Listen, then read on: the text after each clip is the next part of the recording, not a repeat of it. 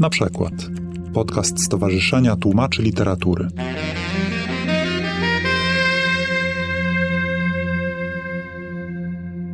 Serdecznie witam Państwa w Centrum Kultury Zamek, a witam przede wszystkim w imieniu organizatorów konferencji, która odbywa się tu opodal w Kolegium Majus, czyli w imieniu Humanistycznego Konsorcjum Naukowego łączącego siły polonistyki krakowskiej i polonistyki poznańskiej. Trwa konferencja Czynnik ludzki w przykładzie literackim i w ramach tej konferencji mam ogromny zaszczyt być gospodarzem dzisiejszego spotkania. Uwaga na tłumaczy. To spotkanie będą moderować Weronika Szweb i Borys Szumański i Wam oddaję głos, abyście przedstawili naszych wspaniałych gości. Bardzo dziękuję. To jeszcze kilka słów wstępu. Chciałbym Państwa serdecznie przywitać na dyskusji panelowej zatytułowanej Uwaga na tłumacza, która jest wydarzeniem towarzyszącym konferencji Czynnik Ludzki w Przekładzie, która odbywa się właśnie teraz w Poznaniu, a która zorganizowana została przez Wydział Filologii Polskiej i Klasycznej UAM oraz Centrum Badań Przekładoznawczych Uniwersytetu Jagiellońskiego w Krakowie. Bardzo serdecznie chciałem podziękować także Centrum Kultury Zamek za gościnę. Jak sugeruje tytuł naszego spotkania, chcielibyśmy dzisiejszego popołudnia zwrócić uwagę na tłumaczy. Ale nie przestrzec przed nimi, tylko raczej wyjść od sytuacji niepewności i pytań, które nieodłącznie towarzyszą pracom nad przekładem. Odwołać się do kwestii środowiska i kontekstu, w którym tłumacz pracuje, zapytać o umocowanie jego działań w dyskursie, by ostatecznie wydobyć kwestię udziału jego osobistych preferencji i przekonań w przebiegu procesu przekładu. Tak się składa, że będziemy mieli okazję rozmawiać na ten temat z szerokim gronem wybitnych specjalistów, którzy zajmują się przekładem zarówno od strony teoretycznej, jak i praktycznej. Właśnie ze względu na ten fakt, że przez najbliższe półtorej godziny mniej więcej będziemy mieli tę wyjątkową okazję prowadzić tak wielogłosową dyskusję, co ostatecznie jest też pewnie swego rodzaju wyzwaniem. Postanowiliśmy skupić się na wydobywaniu wielości doświadczeń i perspektyw, które reprezentują zaproszeni przez nas goście. Przedstawię naszych gości w kolejności alfabetycznej. Zacznę więc od pana Leszka Engelkinga, czyli poety.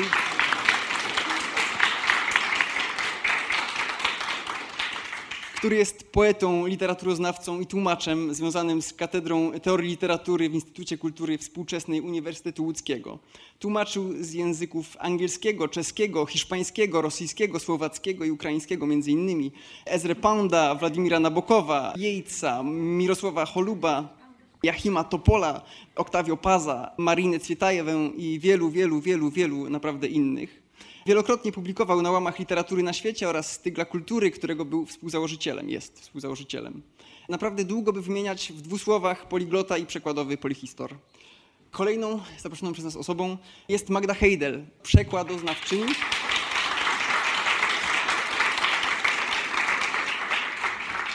Przy trzecim przedstawianym gościu już zostawię przestrzeń. E, przekładoznawczyni tłumaczka z angielskiego, związana z Katedrą Antropologii i Badań Kulturowych na Wydziale Polonistyki Uniwersytetu Jagiellońskiego. Autorka monografii Obecność T.S. Eliota w literaturze polskiej oraz Gorliwość tłumacza, przekład poetycki w twórczości Czesława Miłosza.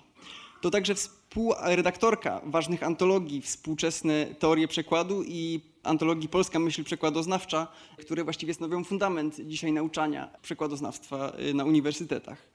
Tłumaczyła m.in. Josepha Conrada, Seamusa Hineya, Alice Oswald, Virginia Woolf i znowu wielu innych. Jest redaktorką naczelną czasopisma Przekładaniec. Kolejną osobą, którą zaprosiliśmy jest pani Antonia Lloyd-Jones.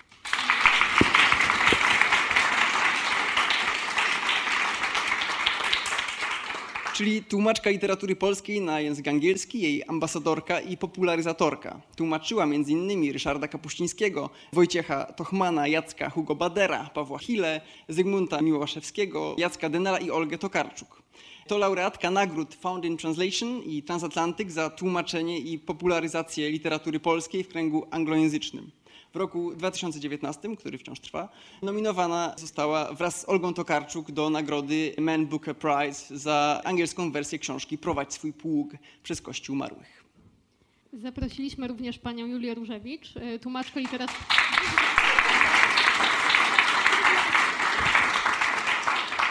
Ja jeszcze nie miałam okazji przywyknąć.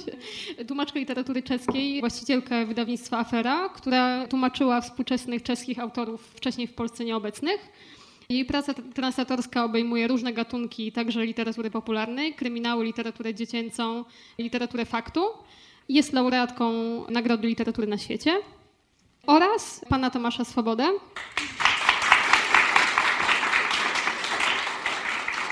Literaturoznawcę i tłumacza z francuskiego, związanego z Instytutem Filologii Romańskiej Uniwersytetu Gdańskiego, autora książek z zakresu historii i teorii literatury francuskiej, a także krytyka przekładu, tłumacza pisarzy, poetów i krytyków francuskich, m.in. Baudelaire'a, Rickera, Barta i Bataja.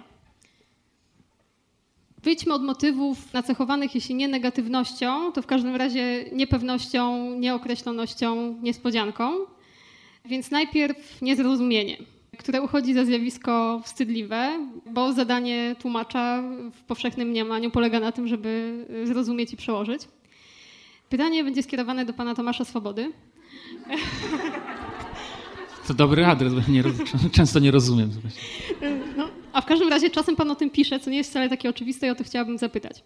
Czytając pana szkice i recenzje z przykładów, zauważyłam inne niż zazwyczaj podejście do tej kwestii. To znaczy, na przykład komentując polską recepcję Blanchota i językowe wpadki jego komentatorów, przyznał pan, że sam czasem pozostaje pan bezradny wobec tego pisarstwa Innym razem, pisząc o swoim doświadczeniu tłumaczenia książki Rolanda Barta, Roland Barth przyznał pan, że zdarzyło się panu pominąć kilka strukturalistycznych terminów. I wydaje mi się, że kłopoty z rozumieniem mają niemal wszystkie osoby, czy w ogóle wszystkie osoby y, stykające się z francuską współczesną teorią i krytyką. Niemniej jednak y, nie każdy o tym wspomina, więc chciałabym y, zapytać, jak pan tę kwestię nierozumienia widzi? To znaczy nierozumienia jako czegoś, co się zdarza, ale przecież nie przesądza o bezsensowności czytania i, i tłumaczenia. Jak pan się do tego nierozumienia ustosunkowuje? To, Magda Heidel podpowiada, że zaczynamy od szczerości w życiu tłumacza. Tak? Taki, taki, e, taki wątek. E, jakiś czas temu, niedawno, e, Andrzej Kopacki w Literaturze na Świecie opublikował taki ważny szkic pod tytułem Mała typologia wady tam stopniuje, że zdarzają się niedoskonałości, zdarzają się błędy i zdarza się ignorancja. Tak więc gdyby to spróbować jakoś e, spiąć, no to wychodziłoby na to, że, że niezrozumienie gdzieś tam najbliżej chyba semantycznie będzie tej e, ignorancji, kiedy po prostu tłumacz nie rozumie, co czyta. Ewentualnie może się to odnosić do tego, że nie wie, jak coś napisać po prostu, nie zna polszczyzny, tak? ale już są ekstremalne przypadki. Natomiast no, faktycznie to, to, to od, odnosi się Pani do mojej aktywności jako krytyka przekładu. To jest jeden z tych aspektów, jak rozumiem, które też zarysowujemy w tej naszej tutaj rozmowie i dyskusji i krytyka przekładu jako taka aktywność, która pisała też o tym Małgorzata Łukasiewicz niedawno w tych pięciu wykładach o przekładzie, tak, że, że jest trochę za mało obecna jednak w tym życiu nie tylko literackim, ale i przekładowym, ale jeśli już jest obecna, to pojawia się niestety po tym, jak się książka ukazała zamiast wcześniej. I to jest pewien problem też rynku wydawniczego. Nierozumienie to jest właściwie tutaj zareagowali też, zareagowały koleżanki, śmiejąc się, że to nie dotyczy tylko trudnej współczesnej filozofii francuskiej, ludzkie, prawda? Po prostu zdarza się nam nie rozumieć tekstów, zdarza się nam też nie rozumieć tego, co ludzie mówią w naszym języku ojczystym i to jest bardzo częste zjawisko. To jest jakby nieodłączne od języka. Być może w tłumaczeniu jest to o tyle ciekawsze, że tłumaczenie jest takim właśnie ucieleśnieniem rozumienia, nierozumienia, prawda? Gdzieś to tłumacz musi dać dowód tego, że zrozumiał i że potrafi to powiedzieć w swoim e, ojczystym języku. Krytyk przekładu musi powinien w każdym razie zauważyć te niezrozumienia, ale to są kwestie no, zawsze dyskusyjne. Jak rozmawiamy w, w, różnych gronach o przekładach, no to dobra, tego nie zrozumiał, ale tutaj posłuchajcie tego, tego językowego bigla, prawda? Czy może, możemy mówić o czymś takim, że tłumacz nadrabia na przykład w innych miejscach tam, gdzie czegoś nie zrozumiał? Moim zdaniem nie. To znaczy tłumacz powinien jednak wszystko zrozumieć, powinien e, wiedzieć, co czyta. Natomiast zdarzają się oczywiście tłumacze, którzy słabiej rozumieją to, co czytają. Ten szkic szkic Andrzeja Kopackiego, do którego się odniosłem, zaczyna się od takiej egzemplifikacji, trochę fantazyjnej, ale ludzie ze środowiska wiedzą, że odnosi się do dość konkretnych osób. Pisze Andrzej Kopacki o tym, że jest taka tłumaczka, która jest bardzo ceniona, przetłumaczyła wiele ważnych dzieł, pisze wspaniałą polszczyzną. Problem polega na tym, że ona czasami po polsku daje zupełnie coś innego niż jest w oryginale i tutaj jest, chodzi o oryginały niemieckie, prawda? I drugi, drugi przykład. Jest, jest tłumacz, który jest znakomitym znakiem znawcą literatury, prawda? czyta, zna doskonale historię literatury niemieckiej, wszystko świetnie rozumie. Tylko problem polega na tym, że te jego przykłady są fatalne. Prawda? I w zeszłym tygodniu byłem na takiej konferencji na, na Węgrzech, gdzie mowa była o kanonach literackich, ale też trochę o tłumaczeniu. Rozmawialiśmy o, o tłumaczeniach Bodlera i tam na Węgrzech właśnie pojawiło się niedawno nowe tłumaczenie Kwiatów Zła Bodlera. No i było spotkanie z tym tłumaczem i on mówi o tym, że on przeczytał Bodlera w ogóle przez leksykę liturgii chrześcijańskiej. I że jako to jest pierwszy przekład węgierski, który właśnie wykorzystuje w takim stopniu tę leksykę liturgii chrześcijańskiej. No a inny z tłumaczy powiedział, no tak, tylko problem polega na tym, że ten twój przekład jest beznadziejny, prawda? No i, i, więc jesteśmy między takimi rozmaitymi zawsze biegunami, wyborami, no ale to niezrozumienie, no to jest zawsze przykra sprawa. Nie? Mówi pan, ja do tego nawiązałam, do, do pana roli jako krytyka przekładu. Czy odczuwa pan jakiś dysonans, pisząc bardzo inteligentnie złośliwe e, recenzje momentami i jednocześnie przyznając się do, czy, czy wiedząc, jak wiemy wszyscy, że, że nam też się zdarza, nam też się zdarza nie rozumieć, nam też się zdarza popełnić błąd, czy to są jakieś aktywności komplementarne, czy, czy mówiąc, e, mówi pan o tym, że niektórzy byliby skłonni stwierdzić, że do niezrozumienia po prostu dochodzi, a pan y, jednak stałby na stanowisku, że tłumacz powinien zakładać, że będzie rozumiał wszystko. Ale czy uważa pan, że krytyka przykładu byłaby lepsza, gdyby była tym ostrzejsza, tym bardziej złośliwa, tym bardziej wytykająca? Czy gdybyśmy wszyscy troszeczkę odpuścili i, i założyli, że owszem, rzeczy nie powinny się zdarzyć, należy je komentować, ale zdarzają się, więc przechodzimy na jakiś poziom realizmu. To znaczy właśnie chwalimy to, co się udało, jakby zdając sobie sprawę z tego, w jakiej realistycznej pozycji tłumacz stoi. Nie, no, oczywiście powinna być jak najostrzejsza krytyka przykładu i krytyka literacka. To jest w ogóle moje marzenie, stworzyć taki portal właśnie literacki, na którym byłyby same negatywne recenzje, właśnie takie złośliwe. I no problem jest oczywiście natury psychologicznej, prawda? To znaczy, e, kto byłby w stanie to znieść? I jako autor tych recenzji negatywnych, i jako przedmiot tych recenzji negatywnych. Ja też się muszę powstrzymywać, prawda, często, żeby gorzej e, jakoś nie skrytykować. Nie, nie, nie no, ale to, to, się odnosi jakby do wszystkich. No, mnie też byłoby łatwo skrytykować jako tłumacza, zwłaszcza, że jestem tłumaczem, półamatorem właściwie. To jest trochę tak jak w sporcie, prawda? No musimy, jakiś trener, to musi mówić, no źle grasz ten forehand na przykład, tak? Teraz Roland Garros, więc mówię o tenisie. Więc źle grasz ten forehand. Nie można go chwalić, no grasz trochę słabo ten forehand, ale backhandem nadrabiasz. Tak nie, no trzeba trenować. To ja mam pytanie do pana Leszka Engelkinga. Pytanie dotyczy alienacji, to znaczy w 1983 roku Andrzej Siemek napisał taki tekst i opublikował go na, na łamach literatury na świecie, zatytułowany Alienacje neofilologa. Tam chodziło właściwie o, o pozycję tłumacza i Siemek pisał, że tłumacz zajmuje taką e, szczególną pozycję e, i ulega alienacji. Właściwie ze względu na to, że nie przynależy do języka nomen omen obcego, którego studiowaniu poświęca większość swojego życia. To z jednej strony, ale z drugiej strony właśnie wskutek tego, że jest tłumaczem, że przekracza granice własnego języka, że ogląda go jakoś krytycznie, zaczyna czuć się wyobcowany także wobec tego języka, który zwykł uważać za własny. No i Siemek pisał o doświadczeniu tłumaczenia z jednego języka, czy w parze języków właściwie. No a pan posługuje się co najmniej sześcioma i tłumaczy pan z sześciu języków. Więc zaczynam myśleć o panu jako, jako takim ekspercie od alienacji. I, yy, I chciałem zapytać o pana doświadczenie alienacji, to znaczy w jakich relacjach pan pozostaje z tymi językami, z których pan tłumaczy, jak one wpływają na pana pracę i, i na takie pana poczucie tożsamości jako tłumacza.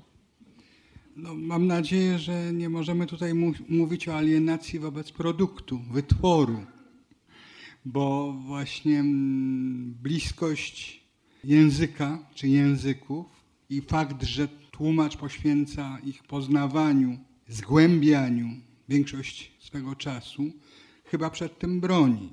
A jak wygląda ta sprawa, jeśli chodzi o różne języki? No rzecz jasna jest to tak, że przynajmniej ja te y, języki znam różnie. Najmocniej zajmuję się właściwie dwoma, to znaczy czeskim i angielskim. Ale także na, na przykład rosyjskim, co mi pomaga, zdecydowanie pomaga y, w tłumaczeniu Nabokowa, jednego z moich pisarzy ulubionych i pisarza, z którego przełożyłem stosunkowo dużo. Więc tutaj właściwie znajomość tych dwóch języków jest niemal niezbędna. Oczywiście tłumaczy się jednak, przynajmniej mnie się tak wydaje, z konkretnej wersji, chociaż na przykład Robert Stiller Lolitę tłumaczył z obu wersji nabokowowskich, to znaczy i rosyjskiej, i angielskiej. Ja tłumaczę z jednej wersji, ale oczywiście mam cały czas świadomość, że istnieje ta druga. I to daje pewne poczucie bezpieczeństwa. To jest taka siatka rozpostarta przez cyrkowców nad przepaścią, już nawet nie nad areną cyrku, tylko nad przepaścią, otchłanią. I ta siatka pozwala nie wpaść w tę otchłań. Więc tutaj rzeczywiście jest pewien element pozytywny tej wielojęzyczności. Właściwie powinienem też jeszcze znać, mm, a może i tłumaczyć z francuskiego, no ale tego niestety warunku nie spełniam, bo Nabokow był właściwie trójjęzyczny, aczkolwiek no, po francusku nie, niezbyt wiele napisał, ale znał niewątpliwie tę literaturę. Oprócz znajomości języka jest jeszcze kwestia znajomości literatury. Tutaj jest ta kwestia oczytania, które nie gwarantuje, rzeczywiście nie gwarantuje wysokiego poziomu tłumaczenia, ale jest przydatna, właśnie wracając do poprzedniego wątku rozmowy, w zrozumieniu. Ale jak powiedziałem, niektóre języki ja znam nie najlepiej, mówiąc delikatnie. Często tłumaczę jednego autora, zdarza się, że żyjącego, co mi pozwala pytać go po prostu o rzeczy, których nie rozumiem. On na szczęście nie odpowiada, ja już nie pamiętam o co mi chodziło, co podobno zdarza się. Ale na przykład białoruskiego poeta Andrzeja Hadanowicza tłumaczyłem sporo, a jest to jedyny Białorusin, którego tłumaczyłem. Być może kiedyś pojawi się inny. Poza tym, także jeśli chodzi o to ubezpieczenie się tłumacza, o tę siatkę bezpieczeństwa, to posługiwanie się innymi tłumaczeniami, jeśli istnieją takie w moim języku, i tłumaczeniami na języki, które znam, albo których nie znam, ale trochę rozumiem, jest przydatne. Można wyłapać także w tych istniejących rozmaitych przekładach no po prostu błędy. Można też wyłapać pewne tropy interpretacyjne. Każde tłumaczenie jest interpretacją i można sobie wyobrazić, i nie jest to zjawisko rzadkie, fakt, że mamy dwa kongenialne tłumaczenia tego samego utworu. Więc ta wielość językowa ma swoje plusy, ma też swoje minusy, bo nie pozwala znaleźć czasu na większe wgłębienie się i w język, i w literaturę, i w sztukę danego kraju. Oczywiście, jak powiedziałem, są tutaj te dwa języki, które dominują w moich tłumaczeniach, ale poza tym tłumaczyłem rzeczy, które po prostu bardzo mi się podobały. No, na przykład od dłuższego czasu próbowałem tłumaczyć wiersze Garcia Lorki, czy wiersze i poematy i dwa lata temu wydałem swój wybór. Czyli to jest efekt pewnego zauroczenia bardzo konkretną twórczością. Więc plusy i minusy, o tym trzeba pamiętać. Ty myślę sobie o tym aspekcie związanym z tłumaczeniem jako interpretacją, y, gdy przekraczamy te granice między językami i tego, co, co się wydarza w, po prostu w procesie przekładu. Przychodzi mi na myśl taki fragment wywiadu, który przeprowadziła Zofia Zaleska z Magdą Heidel. I tam jest taki fragment, który mnie szczególnie zainteresował. Chodzi o rozmowę, która dotyczyła twojego tłumaczenia Heart of Darkness Konrada i tego, co je charakteryzuje. Ty odpowiedziałaś w taki sposób. Ktoś uświadomił mi, i było to bardzo ciekawe, że ja ten przekład troszkę genderyzuję. To znaczy tam, gdzie u Konrada jest słowo man, ja tłumaczę mężczyzna, a nie człowiek. I tym sposobem robię z jego świata jeszcze bardziej męski świat. Uważasz, że Konrad pisał z taką intencją? Pytała Zofia Zaleska. Tak to właśnie dzisiaj czytam, ale w momencie tłumaczenia nie byłam do końca świadoma złożoności tego problemu. W trakcie pracy nie uświadamiałam sobie, że to drobne przesunięcie, którego dokonuję, oznacza tak mocny, znaczący zabieg. Dotarło to do mnie dopiero później, ale teraz bym tego zabiegu broniła. Pytam o to, ponieważ ten fragment wydaje mi się, że chwyta coś, co jest bardzo ważnego w przekładzie i w kontekście myślenia o przekładzie, a co jest stosunkowo trudno uchwytne. To znaczy o taki element naddatku, który pojawia się w wyniku tłumaczenia w kontekście przekładu, który niejako wyprzedza świadomość tłumacza, który tłumacz odkrywa też pewnym zaskoczeniem po czasie, bo tak czytam właściwie ten fragment. Bo właściwie to wygląda trochę tak, jak gdyby przekład tracił taką rolę pośrednika pomiędzy dziełem literackim. Właściwie tylko stawał się poznawaniem tego dzieła literackiego, tylko stawał się samym procesem jego poznawania, jakoś go wzbogacał. Ja nie potrafię tego do końca skonceptualizować, więc chciałbym zapytać, czy mogłabyś powiedzieć coś więcej o tym doświadczeniu, które ty opisywałaś i podzielić się tym, jak ty sama dla siebie je opracowujesz, jak ty je rozumiesz? Myślę, że bardzo dobrze je definiujesz, że przekład nie jest jakimś pośrednictwem, tylko jest procesem poznawczym i procesem interpretacji. Tutaj nie było czasu, żeby reagować na to, co mówił Tomek, ale mnie się wydaje, że to jest część odpowiedzi również na to pytanie o nierozumienie. Ja mam głębokie przekonanie, że nierozumienie to jest stan, w którym wszyscy istniejemy, jako czytelnicy, jako tłumacze.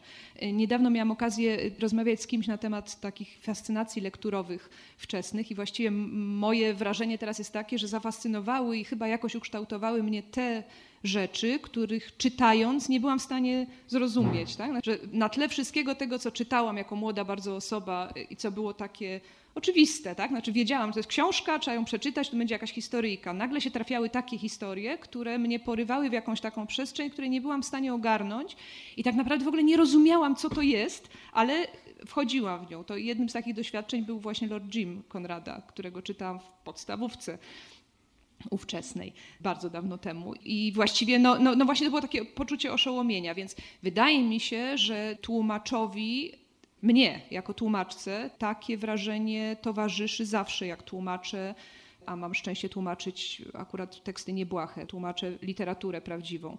I wobec tego nie wiem, czy to jest kwestia naddatku, czy to jest kwestia właśnie procesu interpretacji, procesu czytania, procesu zdobywania przekonania o tym, że coś zrozumiałam, albo właśnie, że nie zrozumiałam. Czyli ja ze swojej perspektywy, tłumacząc jądro ciemności, nie ukrywajmy, że też naczytana krytyki dotyczącej tego dzieła i tego wszystkiego, co o tym bardzo ważnym tekście się mówi i się pisze, zobaczyłam tutaj ewidentnie takie znaczenie tego słowa.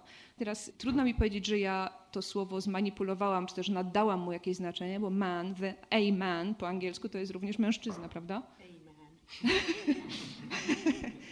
tak się to uspójniło w moim rozumieniu tego tekstu, tego utworu.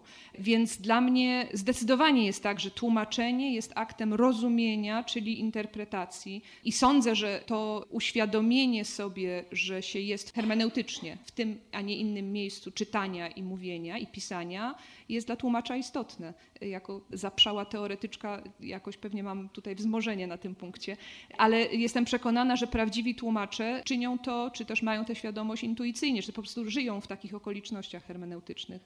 Więc myślę sobie, że to jest pokonywanie niezrozumienia, czy też inaczej, to jest konstrukcja rozumienia. Dlatego na przykład mam zawsze kłopot drobny z krytyką przekładu, która uważam, że jest niezwykle ważna i niezwykle jej brakuje. I ten twój okrutny pomysł właściwie jest dla dobra ludzkości. Tak? O tej antologii, którą Piotr Zomer złożył o nich tutaj, mówi się, że to jest popis okrucieństwa. Tam twoje teksty zresztą też mają swoje poczesne miejsce.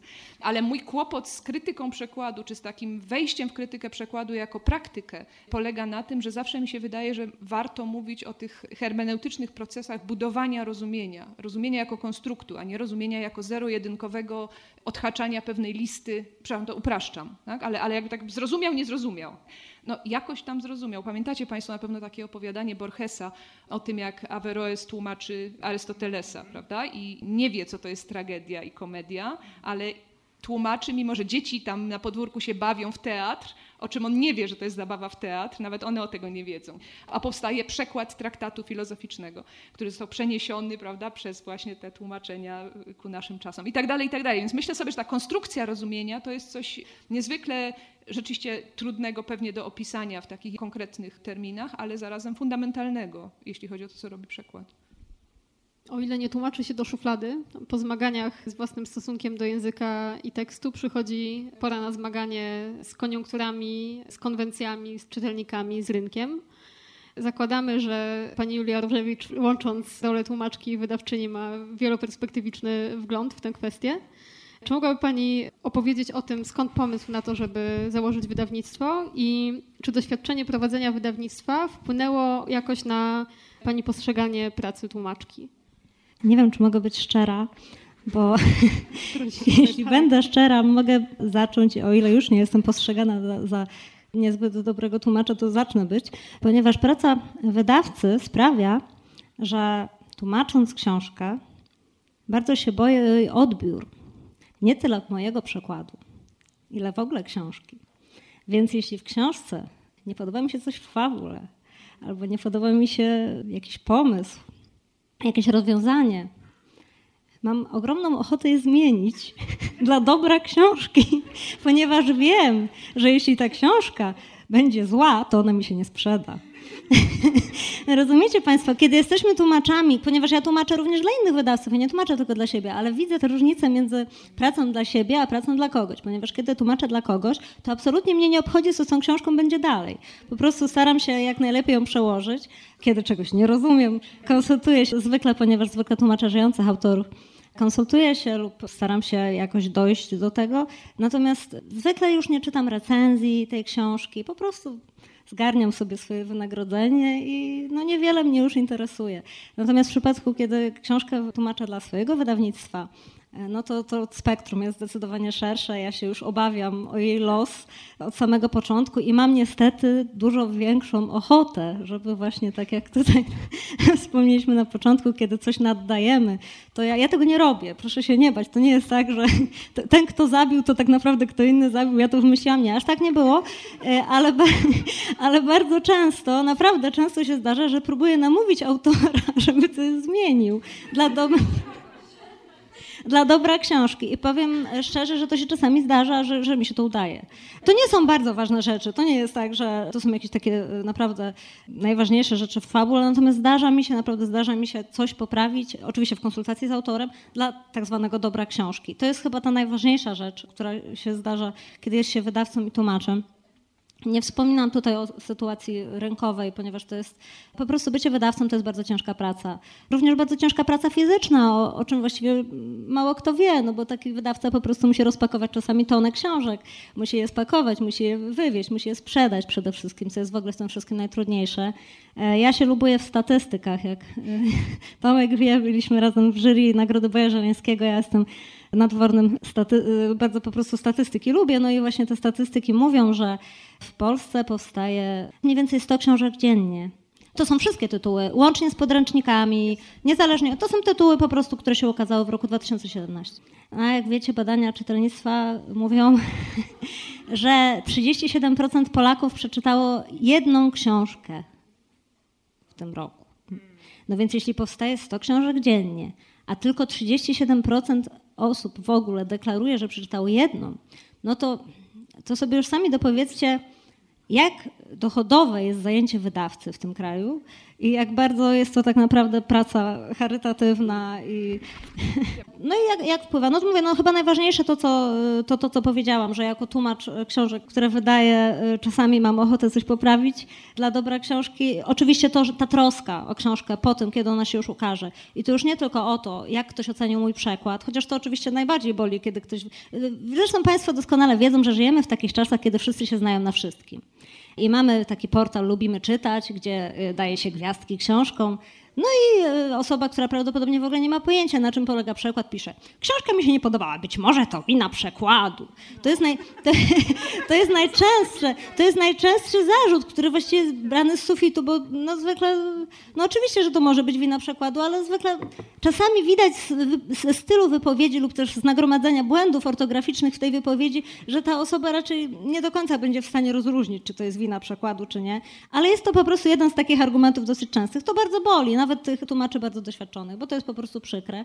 Natomiast w przypadku, kiedy jestem wydawczynią, to boli mnie bardziej to, że książka się nie sprzedaje, niż to, że ktoś mi wetknie jakiś błąd przekładu. Mało tego, są bardzo życzliwi ludzie na targach. Ja jako wydawca mam o tyle dobrze, że po prostu mam kontakt z ludźmi, bezpośredni kontakt z czytelnikami, ponieważ ja zwykle na swoim stoisku stoję sama ja osobiście na stoisku mojego wydawnictwa. I podchodzą do mnie ludzie, którzy wiedzą, że ja tłumaczyłam te książki i mówią, wie pani co tutaj na stronie 371 y, pani napisała, że to była łuska, a to miała być, wie pani, że to jest kula, a to jest łuska, wie pani, że to jest różnica. Jak łuska leci, a kula leci. Mówię, no bardzo panu dziękuję, no to w takim razie do druku to poprawimy. No i to są takie cenne, cenne rzeczy, które wydaje mi się, że jakbym była tylko tłumaczem, nie miałabym po prostu okazji wysłuchać.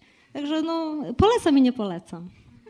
A wracając jeszcze do kwestii sugerowania jakichś poprawek autorom, czy to są właśnie poprawki w stylu kula łuska, niekonsekwencje, czy jakieś mogłaby Pani z ciekawszych, takich, które o, jakoś... to y, Wszyscy mielibyśmy cały wór na pewno takich błędów, które znajduje się, czy, czy poprawek. A takich no nie, ciekawszych to znaczy, rzeczy, jeśli takich, chodzi o y- błędy, to oczywiście jest tak, że, że błędy chyba poprawia się z marszu. No nie wiem, ja tak robię. Jeżeli jest ewidentny, no tak jak nie wiem, często przytaczam przykład tygrysa w Afryce, albo że liście spadają z drzewa, jest wiosna, no to są takie sytuacje, gdzie po prostu trzeba autorowi powiedzieć, no coś chyba ci się tutaj pomieszało, no i trzeba po prostu to poprawić. I jeżeli on się zgadza, no zwykle się zgadza, no przecież trudno, żeby się nie zgodził.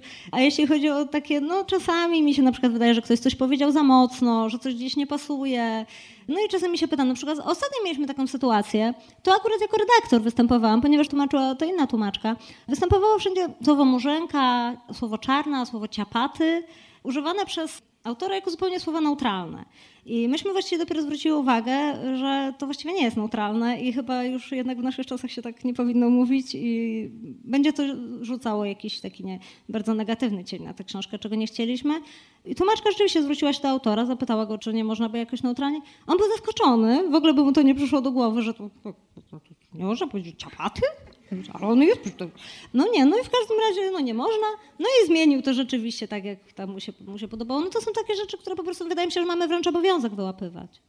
A czy doświadczenie wydawczyni, doświadczenie redaktorki rzuciło jakieś nowe światło na kwestię współpracy między różnymi osobami, które współpracują przy stworzeniu przekładu?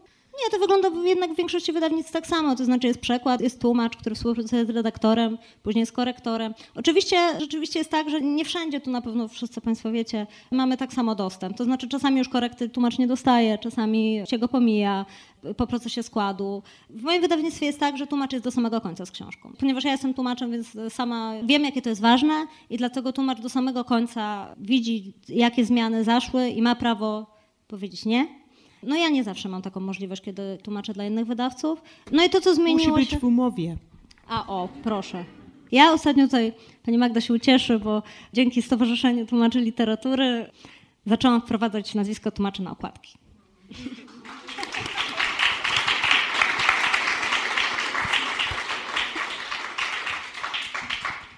Właśnie, pani Antonia Lloyd-Jones się włączyła w dobrym momencie, bo właśnie teraz chciałabym zapytać o podobne kwestie, ale z trochę innej perspektywy. To znaczy z perspektywy anglojęzycznego odbiorcy i anglojęzycznego rynku wydawniczego. Czy mogłaby Pani opowiedzieć o realiach, z jakimi musi się zderzyć tłumacz literatury polskiej na angielski, który chciałby zaproponować wybranego przez siebie twórcę? I czy z biegiem lat udało się Pani zaobserwować jakieś zmiany w tym zakresie? Wyobraźcie sobie rynek 10 razy większy niż tutaj. Świat monoglotów, dla których obca literatura w przekładzie nie, to nie dla mnie. O, ja nie idę do tego filmu, bo są napisy. Słyszę to cały czas. Więc też słyszę, że o, to pani tłumaczy literaturę języka mniejszościowego. Nie wiedzieliście, że wasz język jest mniejszościowy. tak? I o, więc niestety to znaczy, że tłumacz literatury na przykład polskiej ma nie tylko siedzieć w domu spokojnie tłumaczyć, ale ma też pracować jako agent literacki. I agent literacki coś sprzedaje na rynku. Więc jestem jak pani, która tam sprzedaje ryby na targowisku. Rozumiem bardzo dobrze to, co mówiła Julia, bo to też jest moje doświadczenie, że muszę myśleć no, biznesowo, muszę myśleć z punktu widzenia wydawcy, który od razu zapyta, kto to zakupi. Nie muszą czytać te, te książki, ale muszą dać kasę. Więc ja muszę myśleć dokładnie tak, jak myśli ten wydawca. Jak ja znajduję jakąś książkę tu wydana, co dla mnie jest arcyważna pozycja, co zakochałam się w tej książce i chcę to tłumaczyć, chcę, żeby czytelnicy w świecie anglosaskim to przeczytali, mieli, mieli jak to przeczytać, to muszę przekonać wydawcę. To znaczy, że muszę przygotować bardzo przekonujące materiały, normalnie robię nie tylko streszczenia, ale ocenę książki. Kto to przeczyta i dlaczego mają to wydać? Zawsze oni chcą porównać to, zawsze zadają tak głupie pytanie, co brzmi tak. A na co ta książka jest podobna? Co już jest. I, i raz pytałam Jacka Daniela, pisarza, bo nie wiedziałam, na co jest podobna jego lala. Mówię, Jacku, czy, czy ty możesz mi powiedzieć, na co jest. Ale po co bym napisał książkę, jak już istnieje coś takiego? No racja. Więc, ale oni zawsze chcą wiedzieć. Więc trzeba badać, jak przygotowałam te materiały, nie tylko próbki po angielsku, ale też te, te, te oceny i streszczenie i tak dalej, muszę też badać wydawców, kto co wydaje, który redaktor co lubi osobiście. I każdy redaktor w każdym wydawnictwie próbuje sobie robić karierę. Bardzo lubię się skupić nad młodszymi, bo każ, każdy młody redaktor czy redaktorka tam siedzi jako asystent tam w wydawnictwie, ale marzy o tym, żeby w przyszłości mieć swoją listę książek. I to jest nasza przyszłość. Więc bardzo lubię przyjaźnić się z tymi młodszymi, żeby mieć wpływ nad nimi. Prawda? Dlaczego nie? Oni szukają dla siebie swoich zainteresowań. Nie wiedzą, co chcą wydać. Więc my możemy ich wyszkolić w tym. I to jest, bardzo polecam. I więc badam, kto co wydaje, na co te książki moje są podobne. I potem przesyłam te swoje materiały tylko konkretnym osobom wybranym. Ale to jest wymagająco. Naprawdę. I potem czasem to trwa kilka lat. Dziesięć lat czy dłużej my z Jennifer Croft pracowałyśmy, żeby Olgę Tokarczuk wydać po angielsku. Teraz mamy ten wielki sukces, co bardzo pomagał. I, I pani pytała, czy sytuacja się zmieniła. Jest o wielu lepiej teraz niż na początku mojej kariery na przykład. I całe szczęście Polska była gościem honorowym na tych targach londyńskich książek parę lat temu, bo wtedy wydawcy mówili, o, chyba mamy coś wydać z polskiego. I to jest dziwna historia. My z Jennifer odesłałyśmy przez lata te materiały o tych książkach Olgi. Ciągle, jeżeli w ogóle odpowiedzieli, mówili, e, te książki są eksperymentalne. Ona nigdy ta, to samo pisze e, dwa razy. I wreszcie, e, jak miały być te targi, to wydawca, który w końcu wydał Bieguni po angielsku, myślał sobie, o, czy mamy coś wśród mailów starych z polskiej literatury? Znalazł tam gdzieś na dnie mail od Jennifer, że tam o biegunach. O, chyba to. No i wreszcie przeczytał te materiały i myślał, no okej, okay, możemy wydać to na czas tych targ. No i no reszta to jest historia, jak my mówimy, tłumacząc dosłownie. Ale i potem śmiesznie było, bo Olga miała spotkanie autorskie w Bibliotece Brytyjskiej w Londynie, nawet przed jak dostały tę nagrodę wielką. I był tam jeden bardzo znany u nas wydawcy. I po spotkaniu mówił przed no, tłumem tak, e, ludzi tam, i ja tam byłam. Nigdy w swojej karierze wydawniczej nie byłem na takim fajnym spotkaniu autorskim, gdzie pisarka tak wspaniale mówiła i robiła takie wrażenie. Ja mówiłam przed innymi, proszę pana, ja panu ofiarowałam tę pisarkę siedem lat temu i pan odmówił. Ale jest lepiej teraz. Całe szczęście. A kogo jeszcze nie chcieli? Kogo pani chciała? kogo, kogo pani proponowała. Domyślam się, że mogło być trochę takich osób, ale mogłoby też, y, mogłoby to nam rzucić światło na to, co pani lubi we współczesnej polskiej literaturze, poza tym, co pani tłumaczyła. Tak, to oni, to jest tak, że niestety dalej tak jest u nas, że ogólnie bardzo małe, niezależne wydawnictwa wydają niby ambitną literaturę w przekładzie. I te wydawnictwa oczywiście nie mają kasy. I te większe są skąpe, dlatego w ogóle istnieją i są większe. Więc też nie od razu, nie od razu sięgają po, po tę literaturę. Ale też jest strasznie trudne z tymi większymi, z tymi bardzo biznesowymi w tych szklanych wieżach w Nowym Jorku, które wydają Danów, Brownów i tak dalej. Ale przebić przez ten drop, to, to jest, nie wiem kiedy to zrobimy, ale mm, próbujemy. Ale oni nie chcą, przepraszam bardzo, esejów religijnych. Ja nie rozumiem tego w ogóle, chociaż sama nie, nie starałam się za bardzo, przepraszam. I nie chcą za bardzo sag o życiu rodzinnej między wojnami na Litwie w trzech tomach. I te sagi historyczne ludzie ciągle mi przesyłają. No, ja mam w skrzynce niestety jest jeden plik z moich odmów, bo ja kilka razy tygodniowo mam od autorów propozycje, ale ten ostatni był po prostu najśmieszniejszy, co kiedyś dostałem.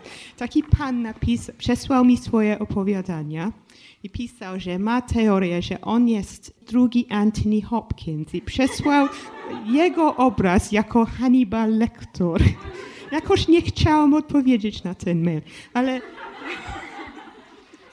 ale jest dużo nie chcą. I oni chcą to, co mogą sprzedać. Więc bardzo wspaniale napisana literatura. To bardzo dobrze to, co pani mówiła, że ona zachęca autorów, żeby ulepszyć książkę, ponieważ problem czasem ze sprzedażą polskiej literatury jest, że nie za bardzo tu redagują. Jak pisarz jest już, ma już udany, to redaktorzy często nie chcą krytykować wydawnictwie, wie, że to się sprzedaje, bo już ma publiczność swoją. I niestety nie są dość ostrzy, więc to bardzo dobrze. Rozmawialiśmy teraz o kwestiach konsumpcyjnych. Gdy projektowaliśmy tę kwestię, nie spodziewaliśmy się postaci Hannibala Lectera, ale yy, dziękujemy, dziękujemy za, za to zarysowanie tych spraw. Porozmawialiśmy o kwestiach rynkowych, teraz chciałbym, żebyśmy przeszli do kwestii dyskursywnych i teoretycznych. To znaczy, yy, mamy taką sytuację, sądzę, w której dyskurs o przekładzie, właściwie czy teoria dotycząca przekładu jest w Polsce coraz bardziej rozwijana. Ten przekład spotyka się coraz większym zainteresowaniem, publikowane są rozmowy z tłumaczami. Myślę, że w jakimś stopniu rośnie świadomość tego, czym jest przekład i jaki jest jego udział w literaturze, którą czytamy i w filmach, które oglądamy i, i tak dalej, i tak dalej. Ale ten rozwój trwa w konkretnym czasie, można go wskazać właściwie, to jest, nie wiem, wyobrażam sobie 10 ostatnich lat, 20 ostatnich lat i myślę, że Magda Heidel jest taką osobą, która śledzi ten rozwój dyskursu o przekładzie, właściwie trzyma rękę na pulsie tego, jak ten dyskurs o przekładzie przenika do naszych doświadczeń. Ja pamiętam też y, tę sytuację, gdy, gdy w zeszłym roku bodajże przedstawialiście z Jerzym Jarniewiczem tę antologię tłumaczeń Barańczaka, i z takim pewnym entuzjazmem mówiliście o tym, że to jest pierwsza książka, w której nazwisko tłumacza jest na okładce, a nie ma nazwisk autorów. To jest pewna zmiana, pewna jakościowa zmiana, której do tej pory y, nie mieliśmy, nie mieliśmy okazji doświadczać. I dlatego chciałem zapytać właściwie, jak to jest z tą relacją między dyskursem a praktyką? To znaczy, czy w swoim myśleniu o przekładzie i w tym, jak go praktykujesz, ale też jak go nauczasz, widzisz wpływ tego rozwoju dyskursu, który przeżywaliśmy w ciągu ostatnich lat? To znaczy, dyskurs o przekładzie ma się bardzo dobrze i to nie tylko w Polsce, ale w ogóle na świecie. To jest jedna z najdynamiczniej rozwijających się gałęzi humanistyki, mam wrażenie. Nie wiem, czy czasem nie popadam w megalomanię jako przekładoznawczyni myśląc o tym, ale przekład jest przede wszystkim pojmowany w tej chwili jako pewna metodologia humanistyki. Ale myślę, że o tym nie warto teraz mówić, bo to jest bardzo szerokie zagadnienie i rzeczywiście akademickie, chociaż uważam, że fascynujące. Natomiast to, że się ukazują książki, które mają na okładce Stanisław Barańczak 444 wiersze poetów języka angielskiego XX wieku, to jest w pewnym sensie pokłosie tego teoretycznego dyskursu, ale w dużo większym stopniu pokłosie pewnego aktywizmu, które z tym dyskursem się łączy. I wspomniane tutaj Stowarzyszenie Tłumaczy Literatury jest jednym z takich ośrodków, w których aktywizm na rzecz dostrzegania i doceniania roli tłumaczy jest bardzo ambitnie rozwijany, z dobrymi efektami. Ta książka Barańczaka, to jeszcze taki przypis zrobię, pewnie nie jest pierwszą książką, która ma tego rodzaju zapis na okładce, chociaż takich książek jest niewiele. Ja przedtem maczałam palce w stworzeniu tomu przekładów wszystkich Czesława Miłosza. I jak może Państwo pamiętacie, są takie trzy trojaczki takie. To jest biografia Franaszkowa, jest, są wiersze wszystkie Miłosza i jest ten trzeci tom troszeczkę tylko cieńszy od wierszy wszystkich, który się nazywa Przekłady Wszystkie i który też ma autora Czesław Miłosz. Prawda? I ja wtedy się uparłam, to była dyskusja z wydawcą, ze znakiem, żeby tę książkę skonstruować nie w takiej klasycznej konwencji antologii, czyli mamy autorów i wszystkie wiersze, które Miłosz tłumaczył danego autora, tylko to jest książka, która się rozwija według logiki twórczej jego twórczości przekładowej. Tak? Czyli różni, ci sami autorzy pojawiają się w różnych momentach tej książki, co jest dziwne i niewygodne, prawda? Albo sąsiadują ze sobą zupełnie nie sąsiadujący ze sobą w innych dyskursach czy w innych układach autorzy. Wydawało mi się to cenne właśnie z tego powodu, żeby pokazać, że Miłosz jako tłumacz nie jest dorabiającym na boku rzemieślnikiem albo pośrednikiem, który nam przekazuje cudze słowa, tylko jest twórcą. Jest kimś, dla kogo twórczość przekładowa miała wagę co najmniej dorównującą wadze jego twórczości eseistycznej, a w każdym razie pełniącą ważną funkcję, ważną rolę w takim większym, większej przestrzeni jego twórczości poetyckiej. Z Barańczakiem jest trochę inaczej, bo Miłosz tłumaczył, jak Państwo pewnie wiecie, dość kapryśnie. Tłumaczył to, co mu było potrzebne, to, co go fascynowało. W różnych momentach życia, w zależności również od tego, gdzie się znalazł, tłumaczył innych twórców. I to jest rzeczywiście taki projekt autorski. Napisany przez niego wielki korpus tekstów poetyckich. Natomiast Barańczak, jak wiadomo, zwłaszcza w latach 90., pracował niezwykle systematycznie. I Biblioteczka Poetów Języka Angielskiego pod jego redakcją to jest kilkanaście tomów obejmujących nie tylko poezję dwudziestowieczną, ale również starszą, który to projekt miał na celu przedstawienie rzeszy polskich czytelników największych osiągnięć poezji języka angielskiego w takim wymiarze solidnym, prawda? Nie jako jedną książkę, w której są antologijne zajawki, tylko takie solidne porcje, co najmniej 33 wiersze. Może 33 to nie jest tak bardzo dużo, w zależności jakie długie, no ale te tomiki to są już e, takie dość solidne wizytówki twórców. Więc mamy do czynienia z kimś, kto realizował pewien projekt kulturowy. I teraz zdaje mi się znowu, że to nie są neutralne, pośrednicze gesty, tylko to jest pewien gest interpretacji zarówno stanu literatury polskiej wtedy, jak i tego, co prezentuje kultura języka, literatura języka angielskiego w perspektywie Stanisława Barańczaka. Więc te 444 wiersze skądinąd muszę od razu powiedzieć, że tam pewne szachrajstwa szły, jeśli chodzi o liczenie. Nie wiem, czy Julia przeliczyła te wiersze, ale y, oczywiście... Od i od Miłosza z racji rodzinnych jak najdalej jest. O mój Boże. To dziękuję, że tutaj możemy siedzieć razem przy jednym stole. Ale chodziło o to, żeby ten koncept zachować, prawda, takiego numerycznego aspektu tej jego pracy przekładowej. Ale też Stanisław Barańczak jest twórcą, który wielokrotnie jako tłumacz był opisywany czy krytykowany za to, że naznacza teksty tłumaczone przez siebie pewnym bardzo intensywnie rozpoznawalnym idiomem, pewną dynamiką języka, pewnym taki, taką manierą wręcz. No i miałam wrażenie, że to jest ważne, żeby to wybrzmiało. To nie jest po prostu Oden, po prostu Bishop, tak? To jest Oden Barańczaka, Oden Bishop. Bishop Barańczaka, tak? W każdym razie pa parami, parami oni chodzą. A czy potrafiłabyś uchwycić, tak w paru słowach syntetycznie, co takiego musiało się zmienić w naszym myśleniu, żeby taka książka w ogóle mogła zaistnieć i pojawić się na naszym rynku? Znaczy, jeśli chodzi akurat o, i o Miłosza i o Barańczaka, to to nie było pewnie taki znowu wyczyn, bo to są wielkie nazwiska polskich pisarzy, których y, akurat ten wydawca, z którym tu współpracuje, czci i wielbi. Natomiast myślę sobie, że musiała się znaleźć osoba, która potrafiła wyartykułować znaczenie tłumacza jako twórcy i dojść do porozumienia z redaktorem. To znaczy, no, nie, to nie chodzi o to, że to akurat ja tutaj dużo gadałam, ale, ale rzeczywiście gadałam bardzo dużo i wydaje mi się, że potrafiłam y, znaleźć argumenty za tym, że tłumacz to twórca. Zmieniła się wokół tłumacza jako twórcy atmosfera bardzo znacznie w Polsce i jeśli popatrzymy na tę ostatnią książkę wspomnianego przed chwilą Jarniewicza, Tłumacz między innymi, to to jest właściwie książka, która no, stawia sobie za cel walkę pewną, ale właściwie to już jest walka na wygranym polu bitwy, prawda? Na, na, na, takiej szachownicy, na której już tam te wszystkie mm, rozgrywki zostały przeprowadzone. No już mało kto byłby gotów, mało kto świadomy y, mm, należący do naszej, naszej przestrzeni, przestrzeni czytających, byłby gotów powiedzieć, że tłumacz nieważny, albo że to właściwie nie ma znaczenia, kto tłumaczył, prawda? Już dzięki, nie wiem, od, od takich inicjatyw jak lekcje tłumaczenia, które odbywają się w szkołach, których sama miałam okazję uczestniczyć, kiedy się mówi dzieciom, a przede wszystkim nauczycielkom, że popatrzcie, tłumaczeń Szekspira jest tyle i jak pani wam zadaje Hamleta, to pytajcie zawsze, w czyim przekładzie macie przeczytać. Po takie rozmowy, jakie tutaj prowadzimy, po to, co robi literatura na świecie, nawet po to okrucieństwo zomerowe, prawda? te dwie książki wywiadów Zosi Zaleskiej i Adama Pluszki, stworzyła się dzięki pracy bardzo wielu osób, dzięki, no też nie mogę tego pominąć, moim wspaniałym koleżankom i gdańskiej inicjatywie odnalezione w tłumaczeniu. To jest festiwal, festiwal literacki poświęcony tłumaczeniu literackiemu, tłumaczom. Czyli w wielu miejscach zaczęły buzować bardzo intensywnie inicjatywy, które być może wyrastają z dyskursu teoretycznego, ale być może wyrastają również z takiego momentu w historii, w którym zdajemy sobie sprawę z pośrednictwa jako wartości, a nie jako przeszkody. Jeszcze ostatnie zdanie, bo myślę sobie, że w Poznaniu to powinno zostać wypowiedziane, że w latach 60., kiedy Edward Balcerzan pisze poetykę przekładu literackiego, no to właśnie zwraca uwagę na różne strategie tłumaczy, prawda? Na to, w jaki sposób tłumacz działa na rzecz literatury, języka, na który tłumaczy. Choć trzeba przyznać, że wtedy pisze na przykład o widoczności tłumacza jako o swojego rodzaju błędzie, tak? o swojego rodzaju problemie. Powiada, widoczność tłumacza jest wtedy, kiedy tłumacz robi błędy i czujemy go, powinien być przezroczysty.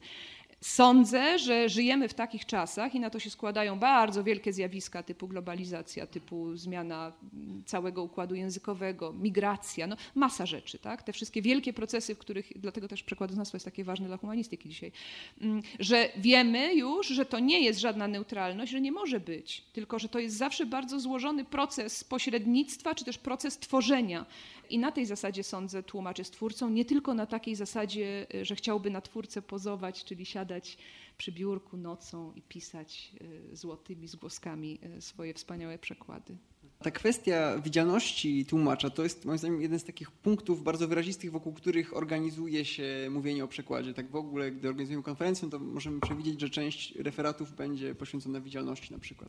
Drugą taką kwestią wydaje mi się jest też kwestia różnicy, która jakoś w ostatnim czasie też dobija się właściwie do wrót dyskursu o przekładzie i wiadomo te wszystkie te teorie, które są, podchodzą krytycznie do różnego rodzaju sposobów tłumaczenia, które akcentują różnice, też często się z nimi spotykamy. I stąd chciałbym zaadresować swoje kolejne pytanie do, do Tomasza Swobody, ze względu na to, że Pan jest specjalistą, który zajmuje się tłumaczeniem francuskich teoretyków. I tłumaczył Pan teksty takich autorów jak Georges Bataille i Roland Barthes, którzy są właściwie takimi ojcami założycielami myślenia o literaturze, który wydobywa na pierwszy plan kwestię różnicy, czyli nieprzystawalności języków, doświadczeń.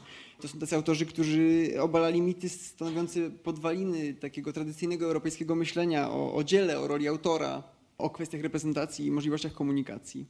I, I, mam takie wrażenie, że tytuł pana książki, w której zbiera pan eseje poświęcone przekładowi, który nosi właśnie tytuł e, Powtórzenie i różnica, jakoś rezonuje z tymi tendencjami albo z takim sposobem myślenia. Więc chciałbym pana zapytać o to, na czym pana zdaniem polega tłumaczenie, czym jest tłumaczenie jaka jest rola tłumacza w ramach takiego myślenia, które akcentuje kwestię różnicy, a do kwestii przekraczania granic albo budowania jakichś komunikacyjnych utopii w przekładzie podchodzi raczej z pewną podejrzliwością. Mam wrażenie, że ja dostaję trudniejsze pytania. Nie? Ale zanim odpowiem na Pana pytanie, to, bo Magda dwa razy powiedziała o tym okrucieństwie tej, tej antologii. To naprawdę nie jest taka okrutna książka. Tam jest też Twój tekst, Magda, prawda? I a, przecież Ty nie jesteś uosobiony. No właśnie. Nie, nie tam, nie, tam są teksty z krytyki przekładu. Zdarza... Oczywiście najbardziej efektowne czy efekciarskie są te kawałki, gdzie, gdzie się kogoś krytykuje, mówiąc e, łagodnie, prawda? Natomiast nie, to są teksty, gdzie tam jest dużo interpretacji w samych tekstów, oczywiście. Gdyby, żeby, to tylko po to, żeby Państwo mieli taki obraz tej książki, że to nie jest jakiś po prostu sadyzm. Yy, tak, tak. I w ogóle literaturę na świecie, która cierpliwie zamieszcza teksty z krytyki przekładu jako jedno z niewielu miejsc w Polsce. Już teraz odpowiadam, dobrze? Więc tak, no, y, jak, jak y, wydawałem tę książkę, właśnie Powtórzenie i Różnica, no to y, to myślałem o prosta sprawa właściwie o, o, różnicy między językiem oryginału i językiem e, przekładu. Dzisiaj z perspektywy tych paru lat my, myślę, że, że, istotniejszą różnicą jest, jest ta, taka mikroróżnica, drobna różnica, która pojawia się jednak w głowie tłumacza. Trochę to nam zilustrował ten komiks o, o, przekładzie też, który, który w ramach festiwalu odnaleziony w tłumaczeniu powstał. Co się dzieje w głowie tłumacza, ale w ramach tego języka jego ojczystego, języka docelowego. Tak? W sensie paradygmatyczne różnice między jednym a drugim, a trzecim słowem, które mam do wyboru, czy to mają być dwie sylaby, trzy sylaby, czy się ma zaczynać na P, czy ma się zaczynać na U, czy ma być przecinek tu, jaka ma być kolejność między dwoma, trzema, czterema wyrazami i tak dalej, i tak dalej. Są to takie mikroróżnice i te mikrodecyzje, z których składa się właśnie cały, cały proces przekładowy. I one są jednak znacznie ciekawsze chyba niż ta różnica między językiem wyjściowym i językiem docelowym. Pamiętam taki był wywiad y, z jednym z moich ulubionych pisarzy, Georgesem Perekiem, którego on udzielił chyba po angielsku, a może to w innym było, już nie pamiętam, y, y, wywiadzie. On miał taką zabawną trochę angielszczyznę, ale dobrą i w pewnym miejscu tego wywiadu mówi o tym, że, że tak na dobrą sprawę, jak on o tym myśli, to właściwie nie widzi żadnej różnicy między poszczególnymi językami. I, i, i to jest jakoś bliskie mi myślenie, trochę taki paradoks, jak, się nad nim zastanowimy, on, mi się wydaje, że on jest do obrony, że w gruncie rzeczy nie ma wielkiej różnicy między poszczególnymi językami. To kwestia różnicy, kwestia utopii. Myślę, że, że przekład jest takim też ucieleśnieniem w ogóle myślenia utopijnego. Prawda? W tym sensie, że, że tak jak to Paul Ricoeur z kolei pisał y, y, w jednym z swoich tekstów o, o tłumaczeniu, że tłumacz jak zasiada do pracy, to po pierwsze musi się pozbyć tej utopii doskonałego przekładu. To jest niewykonalne. I to jest pierwsze w ogóle, pierwsze zadanie tłumacza, to jest właśnie pozbycie się tej utopii. Musi się pogodzić z tym, że ten przekład będzie jakoś on może być lepszy, ale będzie jakoś inny, inaczej inny, niż byśmy chcieli, żeby był inny. I przekład jako taka utopia, y, to myślenie utopijne, jest jednocześnie niemożliwe do zrealizowania utopia, a z drugiej strony przekład jest ucieleśnioną utopią w tym sensie, że my jednak dokonujemy tych przekładów. Coś, co się wydaje niemożliwe, prawda? To potem mamy te książki przetłumaczone. O dziwo, prawda? Może dlatego właśnie, tak jak, że tak jak pisał Perek, nie ma żadnych różnic między językami i tylko dlatego to jest możliwe. Nie? Była mowa o różnicy na pograniczu teorii, teraz zapytam o różnicy w praktyce. Chciałabym zapytać panią Antonię Lloyd-Jones o doświadczenia dylematów związanych z tym, na ile sobie można pozwolić wobec polskiego tekstu, żeby go uczynić atrakcyjnym i przystępnym dla anglojęzycznego odbiorcy i na ile można sobie pozwolić wobec anglojęzycznego odbiorcy, chcąc go jakoś otworzyć na, na coś, czego nie zna. Pytanie o konkretne przykłady z pani praktyki translatorskiej. Mam nadzieję, że, że Pan nigdy nie, nigdy nie napisze recenzji mojej, moich przykładów, ponieważ ja po prostu wymyślam całą nową książkę. A nikt, nikt, nikt nigdy nie zauważył do, do tego momentu.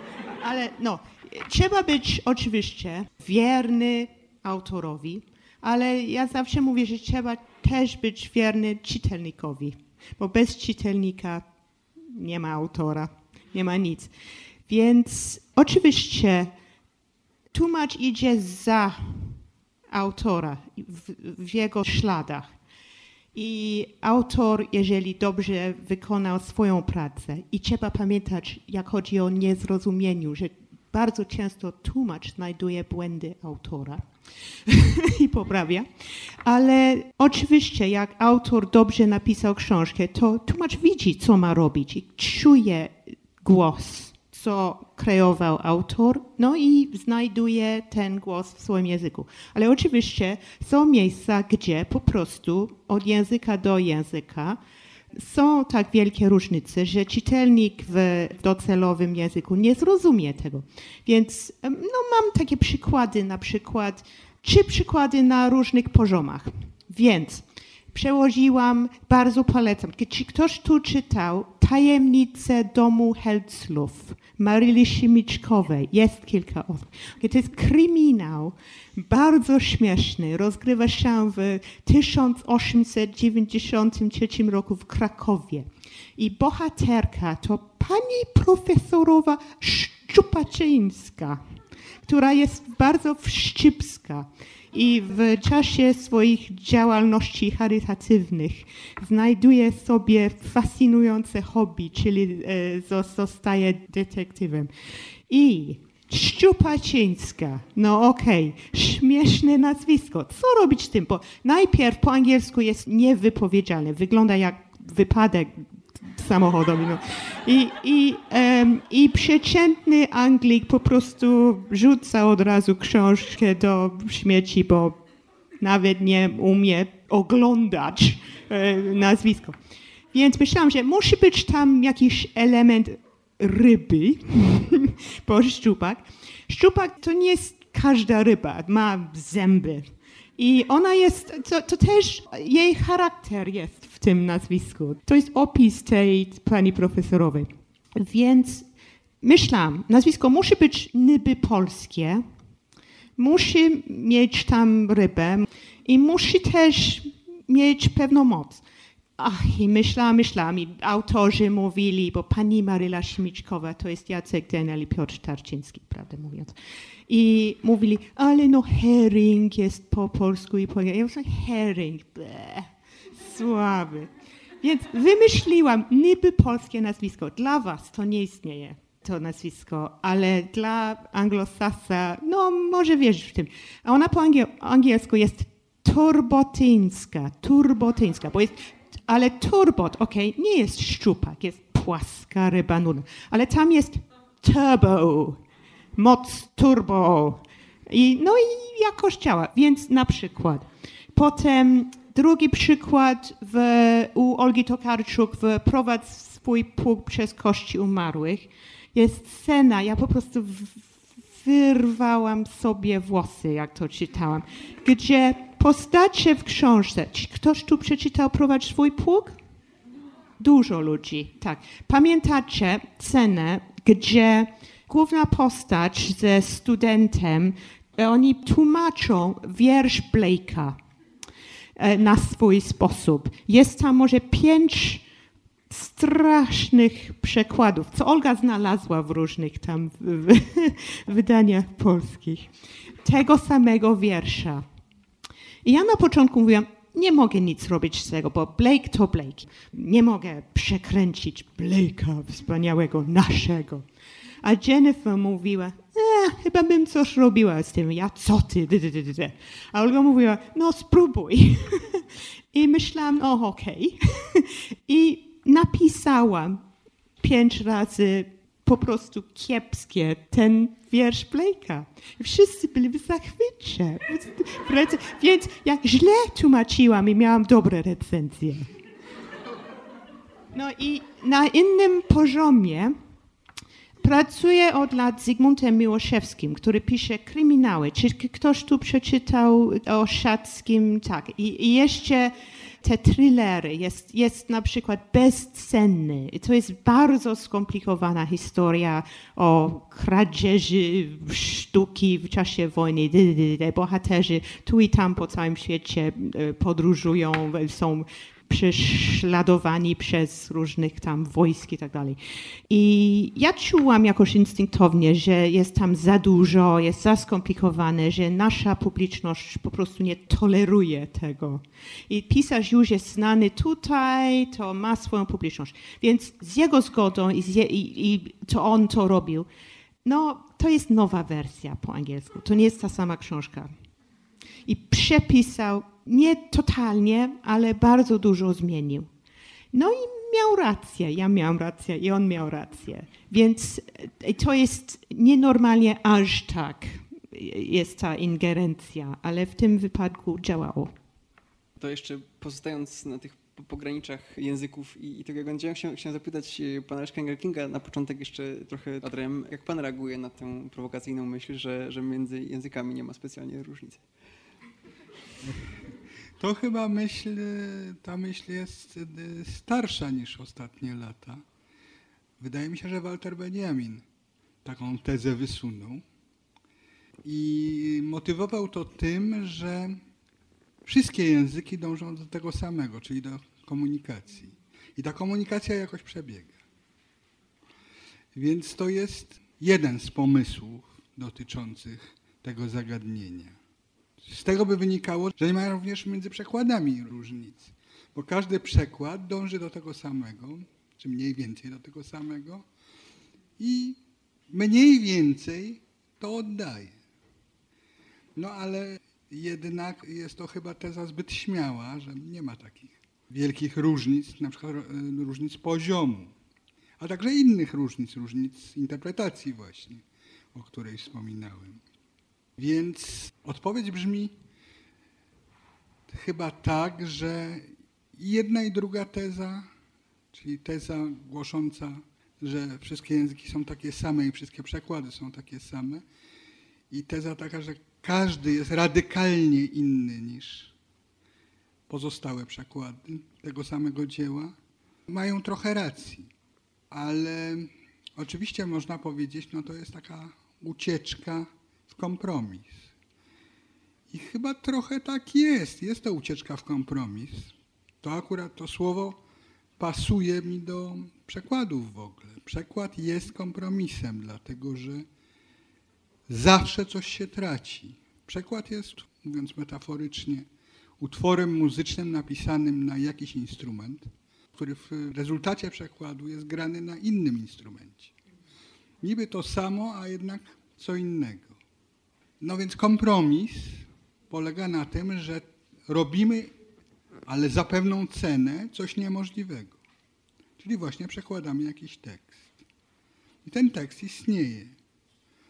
Ale tu się mogą obruszyć zwolennicy którejkolwiek z niekompromisowych tez. Jak to przekład ma być genialny, ma być doskonały? Ale słyszeliśmy przed chwilą, że coś takiego nie istnieje. Nie ma doskonałego przekładu.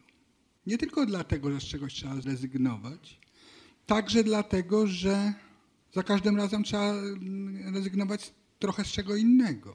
I wobec tego podważa to tę doskonałość. No i ta doskonałość rzeczywiście tu, no, no nie, nie, istnieje po prostu. Ale, no jak to mówią, mówili Rosjanie, ale próbować trzeba.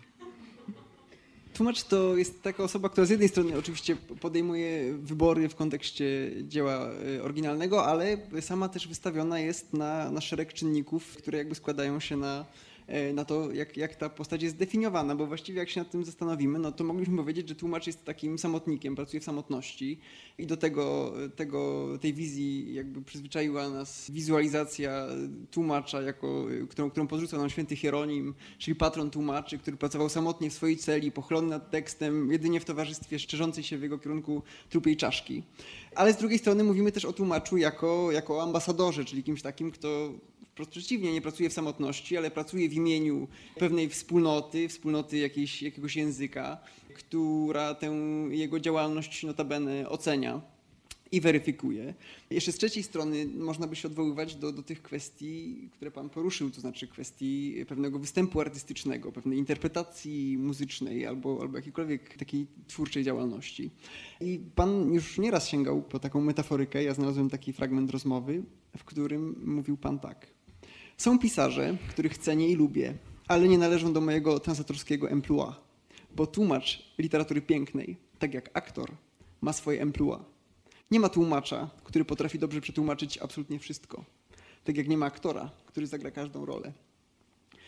I oprócz tego, że w kontekście tego chciałbym oczywiście zapytać Pana o, o Pana prywatne preferencje, to znaczy jakie, jakie jest Pana emploi tłumacza i jakich, jakie osoby chętnie by Pan impersonował, ale powiedzmy się, się pan wobec tego wstrzymuje.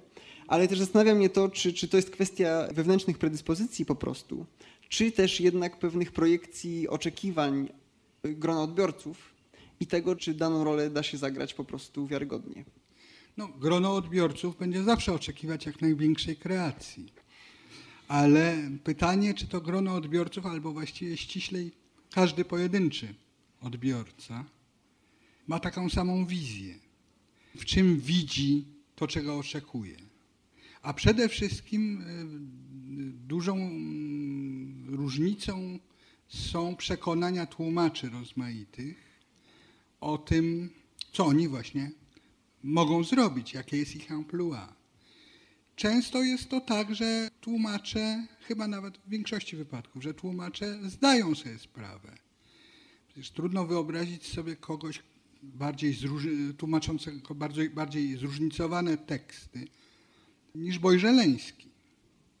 Przecież on właściwie nam zrobił w pewnym momencie całą literaturę francuską. Otóż nie całą. Zdawał sobie sprawę, że pewne rzeczy do jego amplua nie należą. W końcu wielkim klasykiem literatury francuskiej, to jest powszechne zdanie i jak najbardziej słuszne, jest Gustave Flaubert. Otóż Bojżeleński się nim nie zajął. I oczywiście można by też inne przykłady pokazywać. A są też tłumacze, którzy. Tutaj jeszcze przy Boju Żeleńskim oczywiście to jest taki tłumacz typu, padło już to słowo, ambasadora. On próbuje oddać kanon obcej literatury, w tym wypadku francuskiej, bardzo bogatej, no ale mającej rzecz jasna swój kanon. I on ten kanon w imieniu literatury francuskiej, abstrahując od tego, że pewne rzeczy miały być skierowane przede wszystkim do odbiorcy, pewna wizja świata. Ale jeśli chodzi o czysto literackie sprawy, to mm, jest to szeroki bardzo kanon i on ten kanon w imieniu kultury francuskiej próbuje nam wręczyć. Tak jak powiedziałem, różne są powody, dla którego on wybiera takich czy innych autorów, no ale wracając do tego Flauberta, tutaj, mimo że jest on bardzo zakotwiczony w owym kanonie, y, nie rusza. Właściwie każdy tłumacz ma, no, nawet niewłaściwie, zdecydowanie każdy tłumacz ma swoje amplua. Zdarza się, że ono jest bardzo wąskie.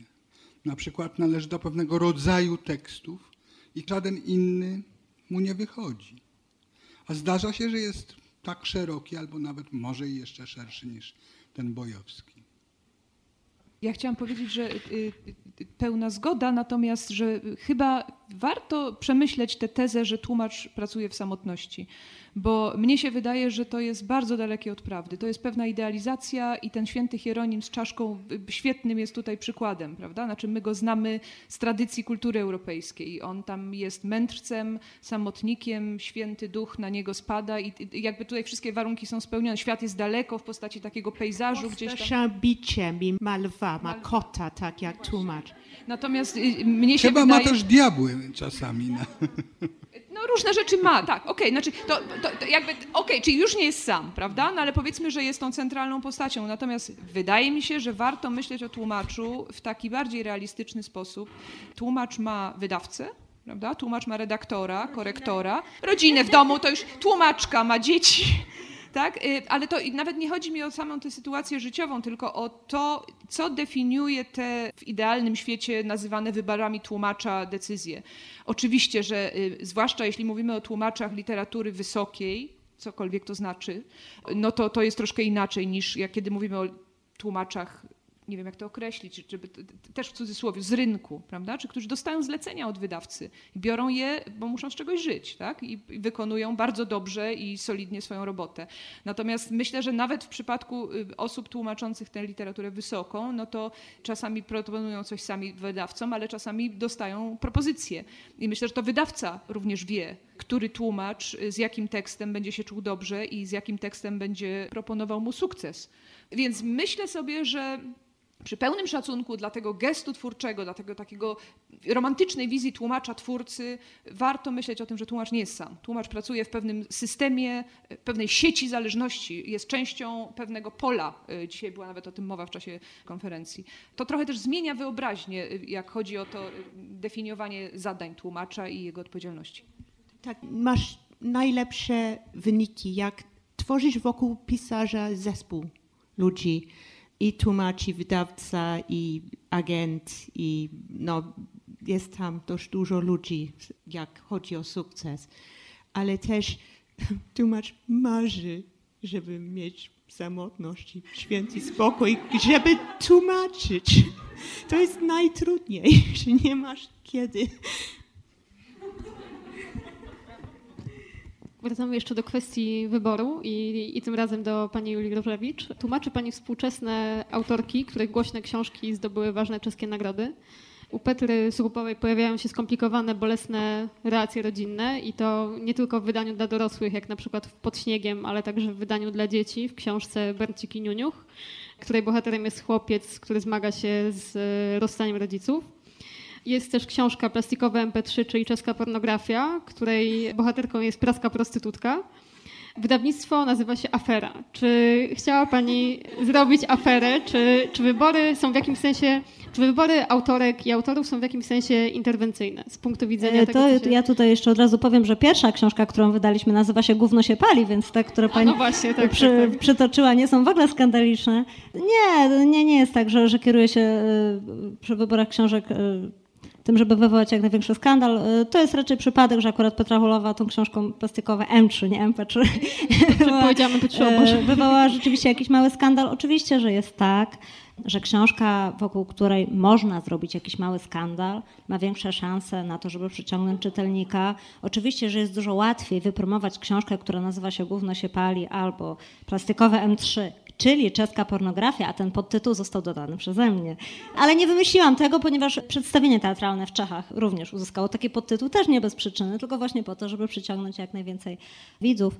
No i nie ukrywajmy, że te książki, które nazywają się właśnie tak, na pewno przyciągną więcej czytelników niż książka, która nazywa się, podaję przykład ze swojego wydawnictwa, Którędy szedł anioł. To jest wspaniała książka e, wybitnego czeskiego pisarza Jana Balabana. Niestety prawda jest taka, że książka gówno się pali, sprzedała się w nakładzie co najmniej 20 razy takim jak książka Którędy szedł anioł. Oczywiście, w ogóle jeśli chodzi o walory artystyczne tych dwóch książek, no myślę, że nie ma o czym mówić. No, Balaban jest wielkim, był już nieżyjącym wielkim czeskim pisarzem, który otrzymał e, najważniejszą czeską nagrodę literacką Magda Litera i tak dalej, i tak dalej, ale chyba nie do końca tego czytelnicy, przynajmniej ci przeciętni, szukają. Literatura czeska się w Polsce wciąż kojarzy z humorem. Mimo to, że nie tylko ja, ale też inni wydawcy, Mariusz Szczygieł przecież założył też swoje wydawnictwo, staramy się uświadomić Polakom, że tak już dawno nie jest, że literatura czeska się zmieniła, że właściwie już w ogóle nie jest śmieszna, że, że już dawno nikt nie pisze z humorem. A mimo to, mimo to, przy każdej kolejnej książce, którą wydaję, która ma być z założenia smutna, mam wrażenie, że oni się od tego nie potrafią w ogóle uwolnić, że nawet kiedy ktoś ma raka, to mówi w taki sposób o tym, że my wszyscy się śmieją. Naprawdę tak jest. No, no jest to po prostu związane w jakiś sposób nieodłącznie z charakterem Czechów, że ten humor się przewija. Rzeczywiście nawet w bardzo tragicznych sytuacjach w literaturze, w filmie. Natomiast przy wyborach, czy się kieruje tym, żeby wywołać skandal? Nie, na pewno nie. Kieruje się zupełnie innymi. Py- Pytałam y, oczywiście trochę przewrotnie, ale gdyby myśleć o tej aferze jako o takiej interwencji właśnie trochę zmiany wyobrażenia na temat czeskiego kanonu w Polsce, wprowadzenia nowych autorów, ale o tym właśnie pani powiedziała, czy właśnie o interwencji jako o, nie wiem, no, perspektywie jakiegoś pi- pisarza czy jakiejś pisarki na tematy trudne, tematy będące tabu, tematy bolesne, już niekoniecznie z perspektywy literatury czeskiej, tylko literatury w ogóle. E, Myślę, że bardziej było tak, że po prostu chciałam założyć wydawnictwo, w którym ukazywaliby się autorzy dotąd w Polsce nieznani, a bardzo znani już w Czechach.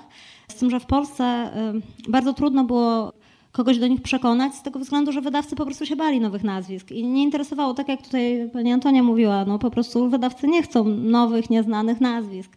Nikogo nie interesuje, że taki Petr Szabach, właśnie ten autor Gówno się pali między innymi, jest bestsellerystą w Czechach, że ma osobne półeczki w księgarniach, że jest po prostu osobą powszechnie znaną, bo tutaj nikt go nie zna, więc nikogo to nie obchodzi. I było mi tak trudno namówić kogokolwiek właśnie na tego Szabacha, że postanowiłam dla niego założyć to wydawnictwo. Później się zaprzyjaźniliśmy, no i to wszystko, to wszystko się potoczyło dobrze, ale nie musiało się tak potoczyć. Ja po prostu miałam szczęście, że on mi zaufał, że przyszedł ktoś znikąd i go poprosił, a on powiedział dobra.